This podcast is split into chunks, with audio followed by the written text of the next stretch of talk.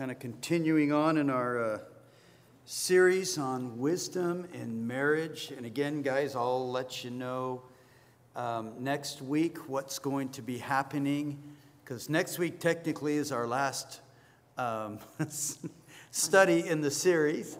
And uh, so we will wait and see um, what this all looks like when we get there. But uh, I'll let you guys know. And then also, just, you know, again, go online and see because um, we may just continue with something else. And, and, uh, but uh, I'll wait and see what, uh, what the Lord does with and through all this. But again, just, guys, another reminder um, God is in control. Uh, again, um, March 6th, Friday night, um, we jumped on a plane and went to El Salvador. We flew back March 13th, Saturday. We came back to a radically different United States than the United States we left. And it has this feeling that it's some weird, bizarre sci fi movie that just keeps getting weirder and bizarre, and right is wrong and wrong is right. And the movie's just not ending. so, you know, we'll, uh, but, but God hasn't changed. He's the same today, forever, and, and always.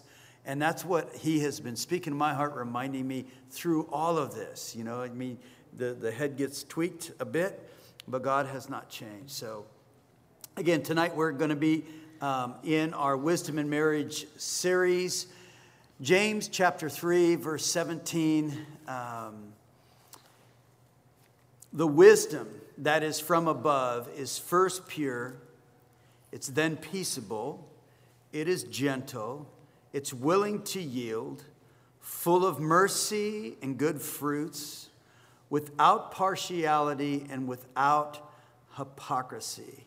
And tonight we're going to be looking at, again, God has brought us to this very unique, this is uh, the only place in the scripture where this word is used. It is without partiality, at least one person said it was used somewhere else, but all the other Bible commentators I read said this is the only place in the scripture where this word is used without partiality, unwavering, not to be divided, without inconsistency, without favoritism, without uncertainty, not to doubt, never being swayed by self interest, worldly honor, the fear of man the idea is that wisdom from above makes us impartial in our treatment of others.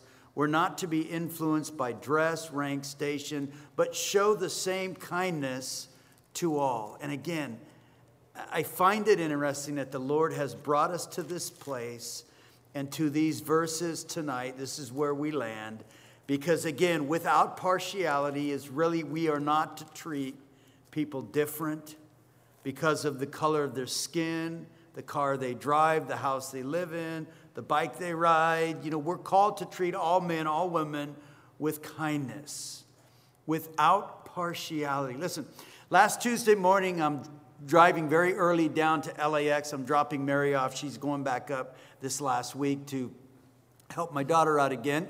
And so I go and I drop her off early in the morning. I get back on the freeway. As I'm driving home, um, Dr. Tony Evans um, is on and as he's on, he's sharing a study that he's doing again with everything going on, kind of on racism and social injustice and things. But as he's there and as he's talking, he begins to talk about the problems that are out there in the world in which we live in. And he basically says, Listen, people, the problem is not the color of a man's skin, but the problem is the condition of a man's heart. And all the social change will never deal with the issues as long as man's heart is not changed. And what that is, is that is the gospel. The gospel is the only means by which the heart can be changed. And yet it's the Lord that wants to do this work. And yet, what I find very, very interesting is that, listen, racism, social injustice, these things, it's not like they've been around only for a month, uh, only for a few years, or even 200 years. Listen, you go back into the Bible, go back to Genesis chapter 4, and it, it, it, it says basically, the Bible says this stuff started back then.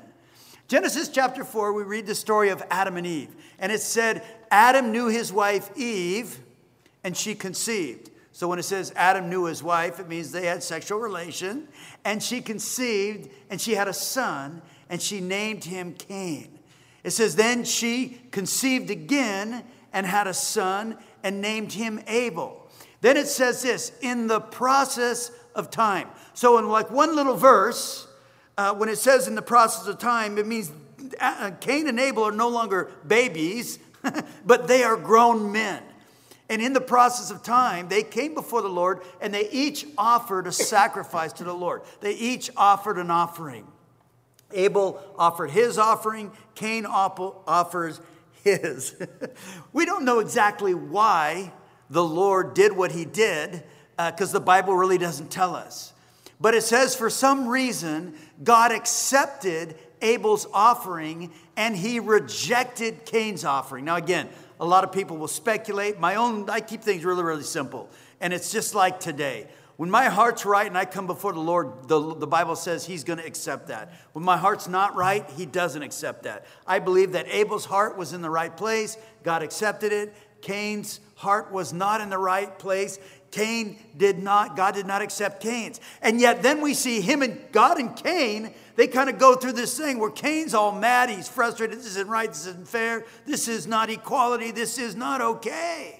And him and God are going through this thing, and, and then he leaves God's presence and he goes out and he kills his brother Abel. Again, this is not something that just these are things, this prejudice, this race kind of type thing of or feeling like equality. It's been around since the beginning of time. God had his hand on the nation of Israel. And on the nation of Israel, he actually, for his people, he called them just like he has with you and me. He's called us to be separate. We are, we live in this world, but we're to be separate from them. For the Jewish people, they were called to be separate from the, the nations around them because there were some wicked and perverted things. But the Jews took it to such an extreme that they basically said, We want absolutely nothing to do with anyone who is not Jewish, with anyone who is not thinking the same way that we think. So much so that if they were going down the street and there was a Gentile, that was anyone who's not Jew, was coming down, they would walk on the other side of the street just so they wouldn't rub up against them. Again, this is going on. These kind of things were, were happening there with them. A- again, if you were a good Jewish man, every day you prayed this prayer Lord, thank you that I'm not a Gentile. Thank you that I'm not a woman. Thank you that I'm not a dog. That seems a little weird for a man to be praying a prayer like that, but that's how far the Jews had taken this. Until one day there was a Jew who came on the scene whose name was Jesus Christ. And Jesus was not so much looking at the outside, the color, or the condition of where people were at externally. He was looking at the heart. Remember the story there when they went up to Samaria and there's a woman at the well there in John chapter 4. And there at the woman of the well, Jesus walks up. Now, we, we hear, we read what he says, but we don't understand all of the background. He goes up, this woman comes out to the well, she's drawing water, and he says, Hey, woman, could you give me a drink? This woman was caught so off guard because she, Jews would not even talk to Gentiles. Listen, First and foremost, she was a Gentile, strike one. Secondly, she was a woman, that is strike two. And, and Jews did not talk to Gentiles, and men did not talk to, especially a Jewish man, did not talk to a woman. And yet he asks her for a drink of water, and she's looking at him like, You talking to me? You guys have nothing to do with us. What, what are you doing talking to me? But again, Jesus goes beyond the external, and he's dealing with the issues or the matter of the heart. And that's what he's always after. That's what he's still after today. Then we see the story of the Syrophoenician woman, again, another Gentile. She comes up and she's asking Jesus. She's got a daughter. Her daughter is sick. Her daughter is in need of being healed. And he comes up and says, She comes up and is begging him, Would you please heal my daughter? Jesus does what normally Jews would do. He totally ignores her. Okay? Gentile woman, you know what? I have nothing to do. He ignores her. Then she goes after the, the disciples. She goes after them. Hey, hey, we, I want my daughter. She's, They don't talk to her, but they talk to Jesus. As I get a kick out of this when you read this story. They go after Jesus. Hey, Jesus, tell her to leave us alone because we can't tell her that because that's sin for us. That's not right. But you obviously you could talk to a woman. You did it to a woman as well. So tell her to leave us alone. And so she goes. They go after, but she persists, persists, persists. Jesus finally stops. Says, "Listen, you don't take the food that's for the children and give it to the dogs." In a sense, Jesus kind of calls her a dog, but she stops and says, You know what? I, I don't care. I got a child. My child needs healing, and you're the one that can heal. Would you please? And then she stops and says, Listen, even the dogs get to lick the crumbs from the master's table. And again, I love that depiction of God and His grace. One tiny little crumb is enough to do a miraculous miracle in my life, it's enough to heal. And when she said that to Jesus, Jesus looked at her and said, Woman, great is your faith. You go, you go, your daughter has been healed. But then we see Jesus die, rise again. 50 days later, Pentecost. Peter raises up, anointed with the Holy Spirit. He preaches a message. All these people get saved. And God is doing these incredible works through the, the, the, the apostles. And then finally, Peter goes, You know what? I'm going to go down to the beach and I'm going to kind of hang out for a few days and just relax. He goes down to a city called Joppa. At the same time, in the next city over, in fact, if you go down there, you go to Caesarea, you can usually walk down to Joppa. I did it the first time I went there. We just walked down there. But he's in Caesarea. And uh, he, uh, he's a Jew. He's not a Jew, he's a Gentile. And he's a centurion soldier. So he's a man of authority and he's a man over a lot of other people. And, and yet, this, this, this guy living in Israel decides, we don't know how or why, but he's going to worship the God of Israel. And what I love about this is it, it proves Scripture to be true. Scripture says, if we search with all our heart, we will find him. No matter what background you have, if you're willing to seek, God will reveal himself to him if you're searching with all your heart. And as he's there, he's, he's worshiping the God of Israel and crying out to him. God visits him.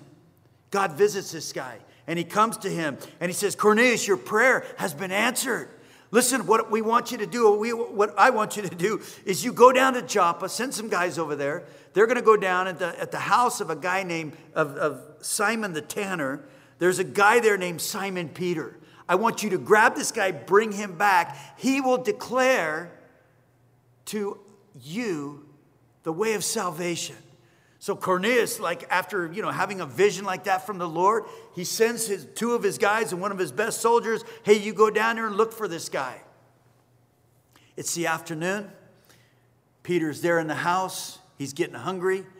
He wants dinner. They don't have microwaves, so it takes a while to prepare dinner. While they're preparing dinner, he decides, I'm going to go up on the rooftop and I'm just going to spend some time with the Lord. He goes up on the rooftop, and as he's sitting there spending time with the Lord, the Bible says he went into this trance. We don't know exactly what that means, but what happened was the sheet comes down from heaven. The sheet opens up. It's all of these animals that are clean and unclean. Because again, if you're a Jew, there's certain animals you can't eat, certain animals you can't eat. But on this sheet was all kinds of animals. And then a voice came to Peter says, Peter, rise, kill and eat.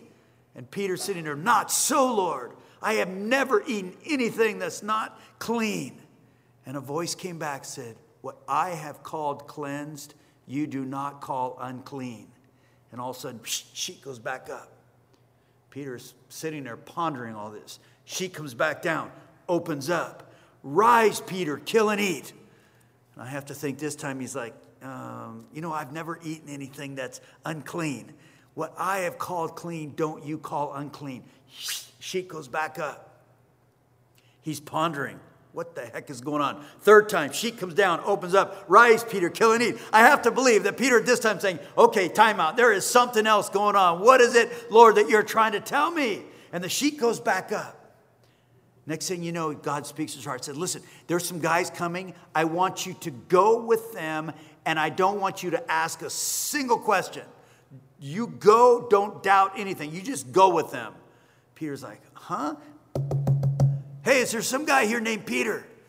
Is he here? Yeah. And Peter goes down and he's sitting there and they said, Hey, Cornelius, this guy, he had this vision. We were told to come and get you. Will you please come?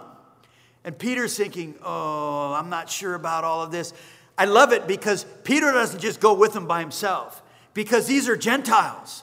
And it is not right for Peter to be with a Gentile, to walk with him, or even to go into his house. So he grabs six other of his buddies to come along, like he's going to pull them into his sin. You know, thanks, Pete, for doing this. And they go, and they go down there. Listen, again, you can tell Peter's got issues because what's the first thing he says when he walks into the house? It's not right for me to be here.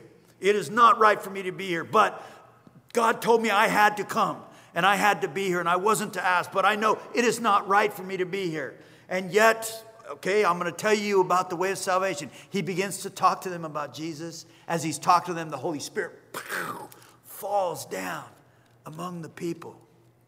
God does this incredible work there, saving them. And Peter's all of a sudden, okay, God, I believe there, there's something that you're doing here that goes way beyond who I am, way beyond all of these things. And again, this is the work that God is continuing to do today. And I believe He wants to do it in each and every one of our hearts and in our lives. It's not about the color of anyone's skin, it's not about the house, the car, even the bike you ride. I'm going to come to that at the end. the bike you ride or anything like that. It's about the work that God wants to do in and through our hearts and lives in showing kindness to the world in which we live in. So, without partiality. And we're going to look at tonight how that relates to us in marriage. And Mary's going to explain the way. Oh, well, I don't know about that, but I'll start. Okay, without partiality. Um, I just wanted to encourage you, that came out tonight or those that will just be watching to. Um, um, just encourage you that you continue on in the study of um, God's Word. And just as Pat is sharing uh, these things, it's amazing how applicable they are for here, for now, for today, for the things going on around us. God's Word is alive and powerful, Amen. and it is able. It, it doesn't matter that it was written 2,000 years ago, it is going to apply to what's going on today, here in 2020, with all the chaos and the commotion out. And I just love that. So just continue on in God's Word. Don't give up. And um, a verse that I read in the, devo- eh, I think the other morning in devotions is Proverbs 17 24, and it said this Sensible people keep their eyes glued on wisdom, but a fool's eyes wander to the ends of the earth. And I just love that because I just thought it was so encouraging for us as we continue to whether we can't sing or we can, or we can't gather and sit next to each other or we can't, it doesn't matter. We can continue on in God's word and we can be sensible people. I love that. Their eyes are glued on wisdom. I like that. I mean, they are fixed on godly wisdom. And it just happens to be that we're studying godly wisdom. And yet, the opposite of that is true. Fools are always looking, always searching, thinking that there must be something better out there in this world that they're missing out on, and they always come up empty and disappointed. And yet, the encouragement just to continue on and to continue in God's wisdom and in His Word. And as we continue and have our eyes glued on godly wisdom, just what a timely um, topic this is without partiality. And as Pat pointed out some of the definitions, to be impartial, to show no favoritism, to be unwavering. It literally means without separation or discrimination. It means to be indistinguishable. And I, I just love that picture. You know, Warren Wiersbe, this is um, what he said. He said, The word suggests singleness of mind and is the opposite of wavering not a divided heart not a confused like well i'm not sure should i do this it's there's like a, a singleness like i know what god wants me to do and i'm going to keep on doing it and I thought again tonight for us as couples, how does that apply? And what an awesome place for a couple to be in where we are experiencing a singleness of mind, where we are united hearts, that, you know, literally the two become one, not just in the flesh, not just in a tangible way, but spiritually speaking, the, w- the way we think, when our hearts and our minds are fixed on Jesus, we can be united in in body, in spirit, and in emotion. And that's what the two becoming one really looks like. And then not just for a day at a wedding ceremony or when we say our vows, but then we stay that way. We continue on that way. We carry on and keep on going that way. And yet, how often the enemy or the world, Hollywood, sadly, even sometimes our family or our friends, try to cause separation or division to that unity that God has created and desired in our marriages. How the world and the enemy tries to influence us and create this bias in our hearts that w- wants to stir up something that we want to come against our spouse. You know, again, as women, the world is trying to tell us just watch a well, I'm not going to encourage you to watch TV, but what if you did watch one of those TV sitcoms, watch how they depict marriage, how they depict the wife is the smart, you know, achieving one, and you know, the husband is kind of like, oh, wow, he's not really good enough for you. Why just settle for that? You deserve better. Kind of like our marriage. Yeah, you don't have to take that. no. You know, kind of that take charge, I am woman attitude. And while there's nothing wrong with being a strong woman and being successful out in the world, God has a different way, and we have to check our heart because those attitudes can creep in, and pretty soon we kind of have this condescending attitude of, I am better, and wow, what about you? And that's kind of what the enemy wants us, more the enemy wants us to be, and yet not so in the Lord. James 2 says, and verse 1 says this Dear brothers and sisters, how can you claim to have faith in our glorious Lord Jesus Christ if you favor some people over others? And in our marriages, when we're listening to our flesh or the world, when we're resting upon that wisdom that comes from me, it's, and that's lousy wisdom, then I am going to favor me over thee. I'm going to be more partial to me, my attitudes, my decisions, my thoughts, my opinions, my choices, rather than allowing us to be the two becoming one, and I allow my spouse to weigh in on things and to ultimately be the priest and the leader of our home. Staying close to Jesus, when I walk in his wisdom, that's the safeguard that I need to guard my heart, to make sure that my heart stays pure, to protect me from the kind of sin and temptation that this world and the enemy wants to throw my way, to protect me even from myself, from my own understanding. When I lean to my own understanding, I'm going to be get misled. So, what is partiality and how does that play into this? When, when you think about it, favoritism, you know, favoring me, I'm the most important one here. My opinion is what counts. You know, that's, that's what partiality is about. One other definition was one sidedness, and that's really what prejudice is all about one sidedness. We're the best. I'm the best. You're lower than me. I'm more important. What I say goes. That's what one sidedness looks like. It's biased in favor of one person or one group or one side. And when, you know, we're the one in charge, then that's usually our side. It's to be parted, it's to be divided. Again, you know, as Pat pointed out, take a look around outside at our culture, and what do you see? You see a lot of voices demanding to be heard without much tolerance to the opinion of anyone else's but their own, thinking more highly of ourselves and our opinions than we ought to be, and then condemning or putting down anyone else who would dare to disagree. Remember what the verses said earlier in James of chapter 3 verse 16? Remember what it said? For where envy and self-seeking exist, confusion and every evil thing will be there. Take a look around outside. Watch Fox News or CNN or whichever channel you want to flip on for 10 minutes. Where envy and self-seeking exist, you can guarantee you're going to see confusion in every evil thing. And you know, in our relationships, when one of us is thinking mostly of ourselves and our opinion, we become one sided. We become disagreeable. We become unwilling to listen. As women, we become angry. We can become hostile. We become divisive. We, um, we get confused. Why is this like this? Maybe we shouldn't have even got married. You know, and you know how often you've heard people say that. I don't even think we ever loved each other, you know, because that's the kind of confusion the enemy loves to stir in our minds to cause division.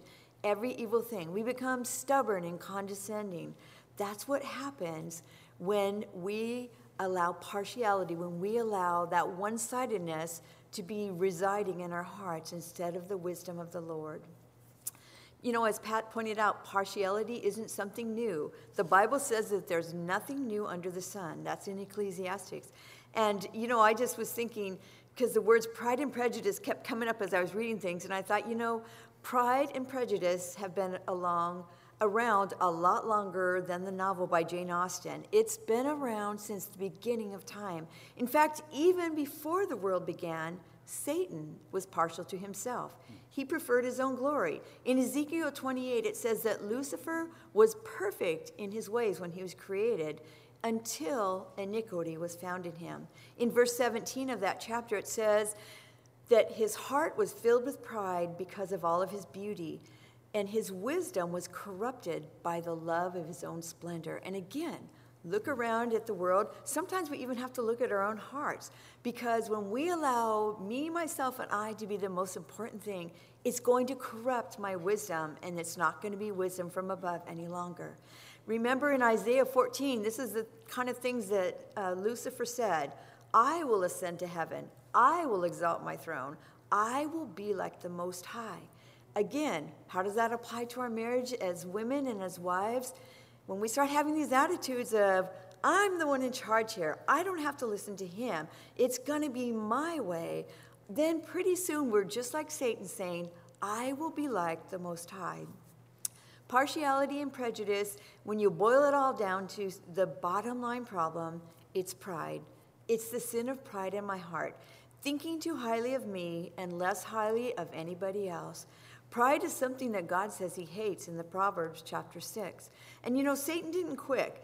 Quit. He used pride to deceive Adam and Eve. Eve and um, Adam had the first and the most perfect marriage. If there ever was a perfect marriage, that would have been it. And yet, what did Satan do? He used pride to tempt them, to make them feel like they were missing out on something. They got their eyes off the Lord and the perfection that He provided, and they started looking for something better. And what was the result? Well, Genesis tra- chapter 3 tells us. It says, God said, This is the curse that's going to happen because of the sin. I will put enmity between you and the woman. Uh, that word enmity means hostility it says, I will sharpen the pain of your pregnancy, and in pain you will give birth. You will, de- you will desire to control your husband, but he shall rule over you.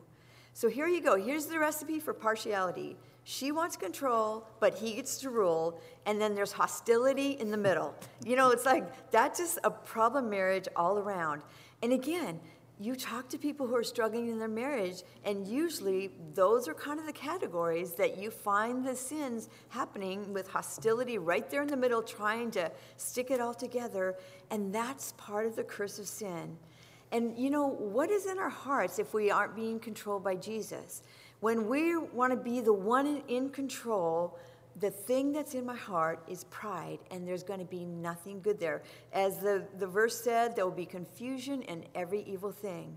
And that's going to be a recipe for problems in any marriage because we're not choosing to walk in godly wisdom. David Guzik said this God's wisdom is without partiality and without judging. And this is how he de- described judging a curious inquiry into the faults of others to find matter for strong disapproval or harsh criticism. And I just thought, again, for us as wives, ouch, we need to be careful of that. A curious inquiry into the faults of other. How often am I looking to see, well, why did he say it like that? Well, why is he doing that? Well, how come this and why, why, why? And I'm always inquiring about his faults. He always does that. He never does this.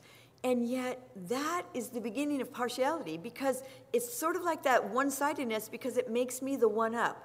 I'm busy looking at all his faults and failures rather than just allowing the Lord to deal with mine. And you know what? I just want to tell you when you look to somebody else to find their faults, you're going to find them. If you study someone long enough, you're going to see the ways that they fail.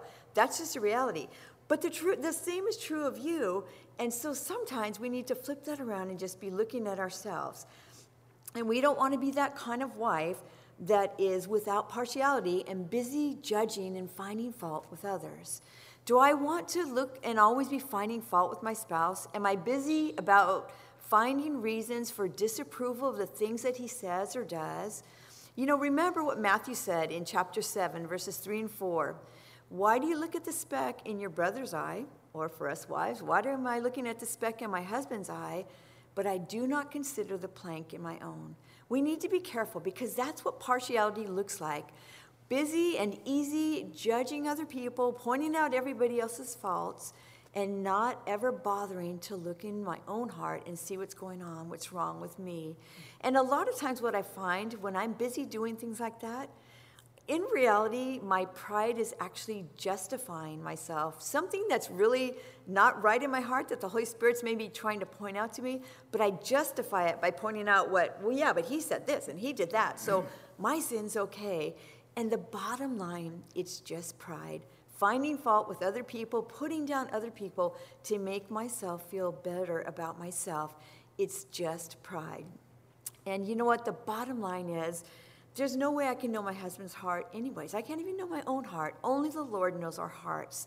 1 Timothy 5:21 says this: Observe these things without preferring one before another. Do nothing by partiality. So my job is to prefer my spouse, to, to lift him up, to encourage him, not be busy pointing out and making a list and a record of everything that he does wrong. Matthew Henry said this in his commentary the original word of without partiality si- signifies to be without suspicion or free from judging, making no undue surmises nor differences in our conduct towards one person more than another. Think about that. You know, if I get suspicious of, well, that's his fault, you know, or why did he do that, or I need to find out why he's always whatever, you know, then I'm judging and I'm spending all this time trying to figure out something and it does change my conduct and my behavior because pretty soon then I have a little bit of an attitude going on towards him. And he might not have any clue at all, and it all might just be in my mind. And sometimes as women, we do that. We get a little bee in our bonnet and it, we kind of just let it fester in our heart or in our mind and we mull it over and over and over. And pretty soon we have an attitude going on, which our poor husbands cannot possibly figure out because we didn't even know when we have it. And yet, that's what judgment does. That's what being suspicious. And now, again, if there's sin, you know what? Trust God. He's going to deal with it. It's not our job to be the private eyes to figure out everything that our husband might be doing wrong. That's the Holy Spirit's job. And that can lead to this whole partiality thing of judging you and condescending our spouse. You know, think about it. Have you ever misjudged a person? I know that I have. Think about how it how the thing goes down. You you think something wrong about a person, and then pretty soon you kind of treat them a little differently because, well, they did this, or I'm pretty sure they said that, or they did this. And you're unkind, you, you, you treat them with less respect than they deserve. And it's all based on a suspicion that might be completely false in my heart. That's yuck, that's flesh. That's not what God would have us to be. We don't want to be wives that misjudge our husbands we don't want to be wives that are over, overly suspicious or critical or harsh because we want to be judged with the same judgment that we're extending to other people. Remember, we learned that earlier in James. So we want to be careful. We want to walk in godly wisdom, which should be walking without partiality. In one other place, there's one last thing I really liked. It said that this without partiality mean it literally was worded without wrangling. So I wanted to look that up. What does that mean without wrangling? And this is what it means without engaging in an angry, noisy, or prolonged dispute or quarrel. Yikes. I hope that's none of us here in this room, ladies, but think about that. When my heart is partial, when I have a little attitude because I'm better and you're not and you're wrong, what usually comes out in the way we interact with one another angry, noisy, prolonged disputes and quarrels. We can't just talk about something because right away I escalate to this, you know, DEFCON 5 or whatever it is when it's really, you know, like, and I'm angry and I'm saying harsh and grumpy things. And you know what? I want to choose to walk in godly wisdom. I want to think of my husband in the best light and be respectful of him. And I think you would all agree that most of our hus- most of the husbands in here would agree they would really appreciate us to be wives that are without wrangling. They don't want to hear those noisy, prolonged disputes and quarrels. They want to, if there is an issue, we deal with it God's way and in God's wisdom. You know what? Again, what an awesome place for us to be as couples, to have that singleness of mind, to have hearts that are united in Jesus and not separate and one's better and one's worse. And think about what an example we can be to the world around us. We live in a very hurting, desperate world out there. Take a look. It's dark, it's dreary. People are looking for any glimmer of hope. And what an opportunity for us as men and women, as couples in Christ, to be an example, to be ambassadors, to be a light to this dark world of what it truly looks like for the two to become one and then stay like that in Jesus. Philippians 2 says this um, Then make me truly happy by agreeing wholeheartedly with each other, loving each other, and working together with one mind and one purpose. Don't be selfish, don't try to impress others, be humble, thinking of others as better than yourselves. Don't look out only for your own interests, but take an interest in others too. You must have the same attitude that Christ Jesus has for you. Amen. Amen. Amen. Without partiality. So, what does this look like for us guys tonight in marriage? Again, um, I, I, liked the words that I found, that kind of the other definitions unwavering, not to be divided, without inconsistency, without uncertainty, eh, not to doubt. And yet, each one of these, I believe, have to do with our faith in Jesus Christ, that we would not be unwavering in our commitment to Him, that we would not be divided in our commitment, we'd not be inconsistent, uh, we'd not be uncertainty, that wouldn't be allowed there, that we would not be in doubt in, in our commitment to Jesus Christ. And yet, uh, th- that, that's a commitment that we've made to Jesus. And, and Paul tells us, us men, that that same commitment to Jesus should be made to our wives as well, and that we would make those with our wives and the vows. We said those in, in our vows that we made. And yet, are we unwavering in our vows? Are we divided in our vows? Is there inconsistency? Is there favoritism? Is there uncertainty? Is there doubt in your marriage vows? Uh, none of these things should be there, and if they are, it's going to make things very unhealthy within the marriage. And, and if we're there in this unhealthy place, we're not standing on the rock, but we're on the sand, and the sand will be dissipated. We're not, we're not standing on that rock. Are we unwavering? And again, I just, when I was I'm simple minded, so I was thinking unwavering. Well, this is waving. Unwaving would mean like this.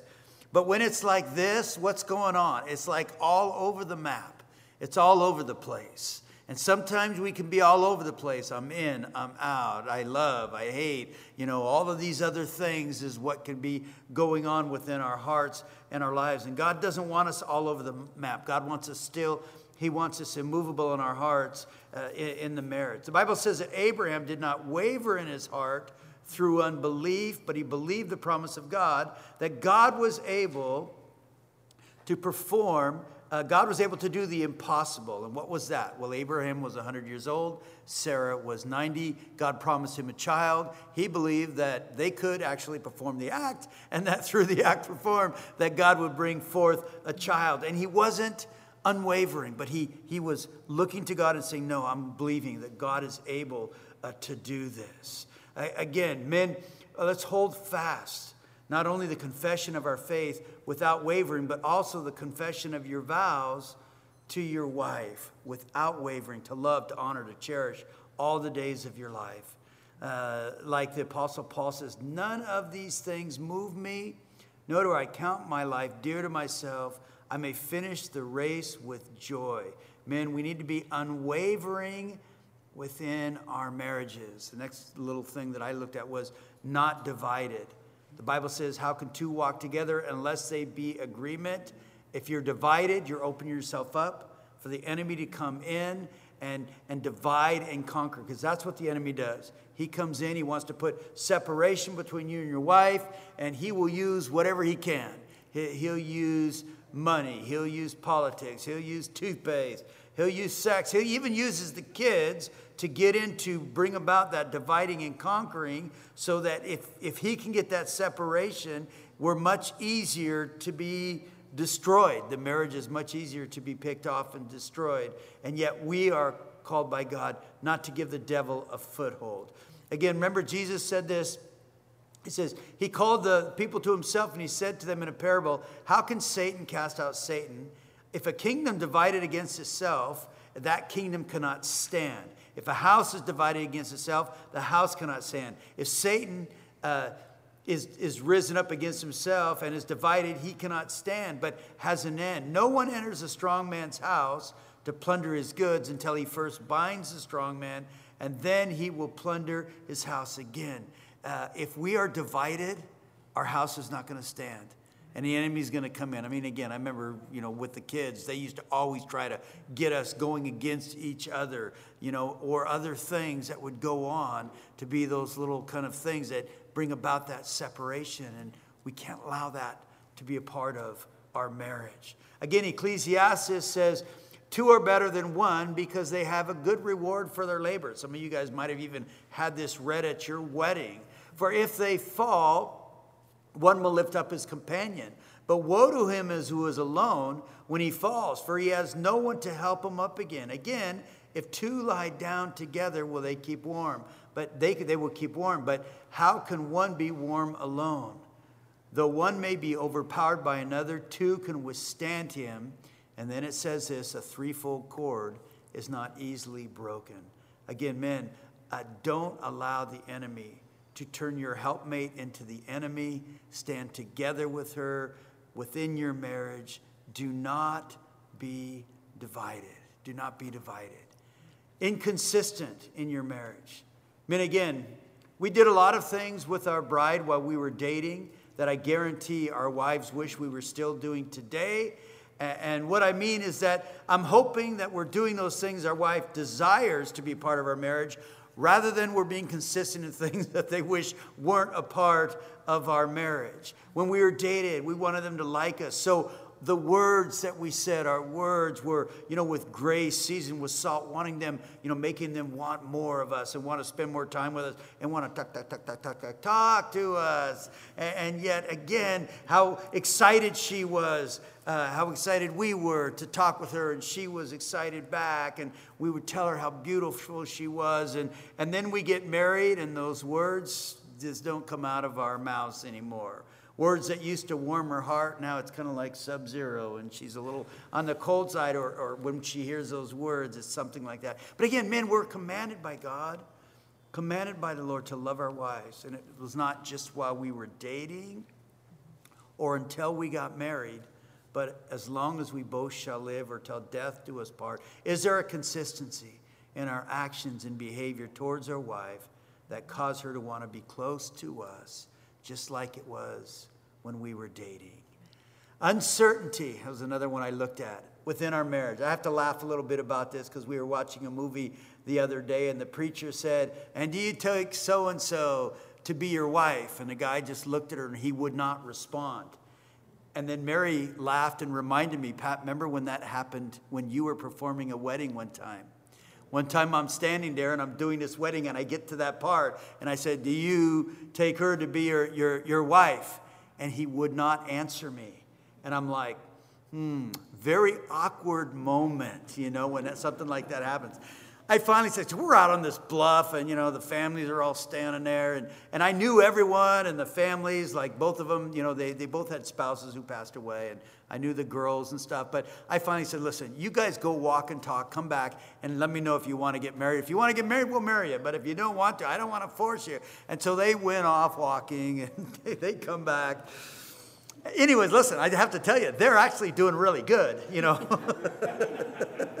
Not something you would expect. You know, again, eh, he had, um, because his wife had passed away, both their, their spouses had passed away, but he felt like by marrying her, his girls were thinking that he was betraying his ex-wife or his wife that passed away and stuff. So, and it, it, the girls, they were all happy, but everyone was actually happy about it and stuff. He was just mind games. But uh, yeah, very awkward yeah, very uncertain. Yeah, very uncertain and stuff. So, but again, like guys, I don't know about you, but I can tell you, most wives don't respond well to uncertainty, especially when it has to do with her relationship with you and the marriage.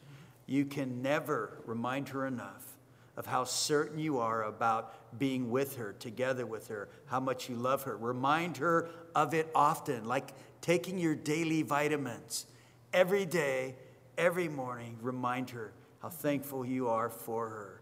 And again, um, just like our relationship with Jesus Christ, I don't ever wonder one day that Jesus will stop loving me and just send me to hell because that's what I deserve. I don't ever worry about that. Because God, the Bible says, demonstrated his love for us in that while we were still sinners, Christ died for us. God demonstrated his love for us. And because of that, uncertainty should not be a part of that relationship. And in a sense, men, when we demonstrate our love for our, our wives, uncertainty is not going to be a part of that relationship. And then lastly, no doubts within your marriage. Again, James tells us in chapter 1 that if there's doubts, you will be like the wave of the ocean which is tossed about by the wind. And you know, I want to read this little story from Matthew 14. It's the story of Jesus going out on the, or the disciples going on the boat. But it says, immediately Jesus made his disciples get into the boat and go before him to the other side. And while he sent the multitudes away, and when he had sent the multitudes away, he went up to the mountain by himself to pray. Now, when evening came, he was there alone, but the boat was now in the middle of the sea, being tossed by the waves, for the wind was contrary. And yet, in the fourth watch of the night, Jesus went to them walking on the sea. And when the disciples saw him walking on the sea, they were troubled, saying, It's a ghost. And they cried out for fear. But immediately Jesus spoke to them, saying, Be of good cheer, it is I, do not be afraid. And then Peter answered him and said, Lord, if it is you, command me to come to you on the water. So he said, Come. And when Peter had come out of the boat, he walked on the water to go to Jesus. But when he saw the wind was boisterous, he was afraid and beginning to sink, he cried out, saying, Lord, save me. Immediately, Jesus stretched out his hand, caught him, and said to him, O ye of little faith, why did you doubt? And when they got into the boat, the wind ceased. Then those who were in the boat came and worshiped him, saying, Truly, you are the Son of God. And again, in this story, we kind of see how and why things happen that we might fall into that trap of doubt because I don't know about you, but it's a trap the enemy is constantly setting. He wants us to fall into. It first tells us that they were tossed by the waves, for the wind was contrary. Oftentimes, the external circumstances that are going on around us is what causes us to doubt. We see these external circumstances going on, and see all this stuff around, and it begins to cause fear and, and doubt within our hearts and our lives. And yet, you know, uh, for them, what happened next, they had these external things going on. And because of that, there was fear in their hearts. And fear more so is the internal circumstances of the things that are going on. I, I kind of look at, hey, it's a ghost, or, or they, they played the what if game. I don't know if you guys are good at that. I'm really good at that. It's like, well, what if? Well, what if I get fired from Calvary South Bay? Or what if, you know, this COVID thing? What if I get COVID? Listen, I know that somebody on staff is going to come down with COVID at some time, but I pray it's not me. I don't want to be the first one to come down with COVID because I'm going to be looked at as like, you know, like you got the plague or something. And I don't want to lose my job, you know, because I came down with COVID. No, yeah, but, but, you know, you play that what if game. We play that all the time. You know, what if cancer? What if this? What if that? And, and, and when we go there, it's never healthy for us. Never healthy. But like with Peter, when our eyes are on Jesus, he enables us to do the impossible. Peter's eyes were on Jesus. Lord, command me. He come out. He was first looking at Jesus, and he walked on the water. He did the impossible. Again, I don't know about you, but maybe you need a miracle in your marriage and the relationship, or you know somebody that needs a miracle.